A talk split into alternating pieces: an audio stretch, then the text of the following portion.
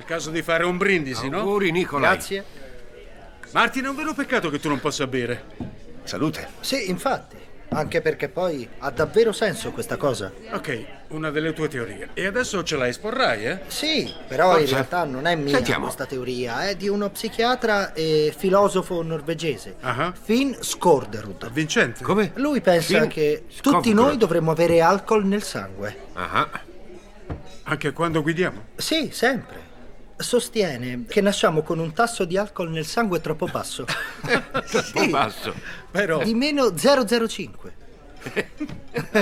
E, e scusa, tanto per capire, a quanto corrisponde lo 005? Ha un paio di bicchieri di vino e andrebbe mantenuto costante questo livello di alcol nel sangue. serio? Sì. E perciò bisognerebbe continuare a bere. Sì, lui dice che potendo mantenere sempre un livello di alcolemia di 0,05 Sì, si riuscirebbe a essere più rilassati e calmi, ma anche più disponibili e aperti.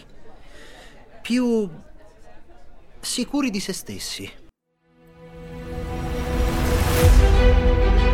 In periodi difficili per l'intolleranza e l'accettazione, le storie sono ancora gli strumenti più forti per entrare in sintonia con i pezzi di mondo che non ci appartengono. Giacomo Mazzariolo. E questa è la scatola di cioccolatini, rubrica dedicata al cinema di Bibliovoci Podcast.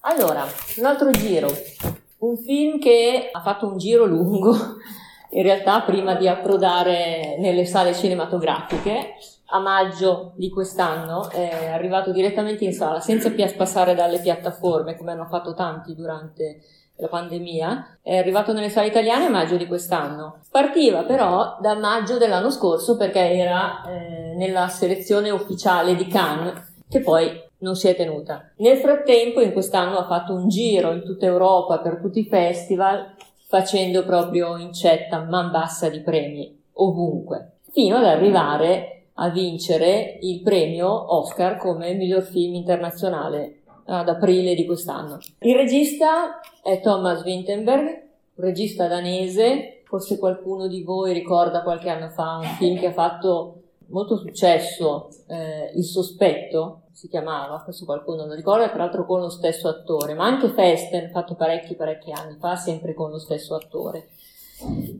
Questo è stato un film pensato, prodotto prima della pandemia, perché è, del 2019, è stato girato nel 2019, che però ha avuto, sicuramente ha ricevuto dal Covid una spinta notevole, perché diciamo prima della pandemia avrebbe parlato sì a tanti, sicuramente, a tutti coloro che magari sono un po' eh, trattenuti nell'esprimere i loro sentimenti per educazione, per carattere o anche perché vivono in una società che impone alcune regole, no? Ecco, dimenticavo di dirvi che Wittenberg è famoso, diciamo, per parlare del rimosso, quelle cose che tutti sanno e nessuno dice. Dopo il Covid ha ricevuto una spinta notevole perché alla fine con le chiusure, con questa gabbia che ci ha imposto, tutti ci siamo sentiti un po' eh, soffocare e avevamo tutti questa voglia comunque di, di fare festa, eh, anche se volete senza ragione, ok? Anche solo per il fatto di essere vivi. Una storia che tra l'altro va in parallelo, tanti ci vedono anche eh, un po' la storia del, del regista proprio durante la lavorazione del film, perché una delle attrici doveva essere sua figlia, 19 anni, eh, la ragazza che teneva tantissimo a questo film, è morta dopo una settimana dall'inizio della lavorazione per un incidente. E quindi il regista stesso ha dichiarato io ho pensato di lasciare tutto, poi però riflettendo a lungo ho pensato quello che lei avrebbe voluto che io facessi e quindi diciamo anche il film vive anche di questa impronta dell'uscita da questa grande sofferenza. 15 giorni fa, quando vi ho presentato un attimo il film dopo Nomadland, vi dicevo che è stato un film comunque molto discusso e molto criticato, perché è vero, è un film che celebra eh, la bellezza della vita, la vita vera, eh, il fatto di avere delle relazioni autentiche con le persone e non farsi vivere e non farsi trascinare dagli eventi. Qual è il problema allora? Che eh, diciamo una spintarella a questo modo di, di vivere nel film viene data dall'alcol, un aiuto insomma non indifferente. C'è questa teoria reale, nel senso che c'è veramente questo psichiatra norvegese che si chiama Skarderud, che poi viene citato nel film, che dice che noi comunque nasciamo con un deficit di alcol nel sangue pari allo 0,05% e che se lo colmiamo comunque durante la nostra giornata, questo ci aiuterebbe a vivere meglio, eh, perché sono, sono, due bicchieri di vino, eh, non è che parliamo di litri di vodka, ecco, a vivere meglio, più rilassati, con meno ansie, meno, meno paure. Da qui parte questo esperimento di questi quattro protagonisti, quattro uomini tra i 40 e i 50 anni, che avendo delle vite, diciamo, un po', sì, trattenute, ecco, sono arrivati a 40-50 anni, eh, avendo tra l'altro davanti sempre, quotidianamente, i giovani, perché sono professori, in cui in un certo modo eh, si, rispecchiano, nel senso vedono in questi ragazzi come erano loro alla loro età e, e si rendono conto tutti i giorni che quello che volevano diventare non lo sono diventati, che hanno delle vite, cioè sono un po' frustrati, diciamo eh, delle relazioni che vanno avanti si trascinano, eh, chi perché è così, non ci si dice le cose, chi perché magari ha dei figli piccoli e per cui i problemi sono tanti, chi perché è da solo, chi perché ha già divorziato. Insomma, uomini bloccati che comunque non, non lavorano per uscire da questa situazione. C'è qualcuno, tra l'altro, di loro che si avvicina al mezzo secolo, più 50 che 40, e si rende conto che quello che sta davanti è meno eh, eh, breve, cioè no, è più breve di quello che sta dietro, quindi se anche non ci hai fatto i conti con questa cosa, ci si mette un carico, un carico maggiore.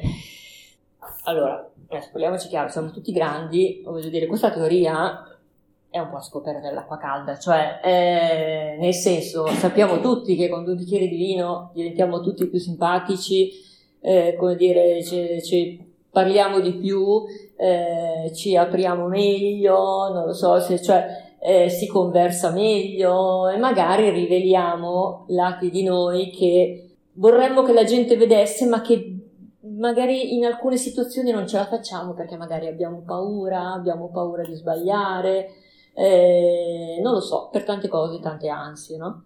Cioè, vino veritas, dicevano i latini, eh? non è che sto dicendo non, è, non mi sto inventando niente. Poi Baudelaire l'ha declinato nell'età contemporanea nell'aforisma: chi, chi beve solo acqua probabilmente nasconde un segreto. Probabilmente lo, lo, lo conoscerete sicuramente. Allora, infatti, questi professori iniziano questo esperimento con tutti i dati scientifici, eh, perché si segnano tutti, live- tutto il livello di alcol, eh, quanto bevono, quando, ma durante il giorno, eh, non durante la sera o i fine settimana, come invece fanno i loro ragazzi nelle feste, che nessuno a scuola è ubriaco, loro cominciano ad avere un livello di alcol sospetto, diciamo.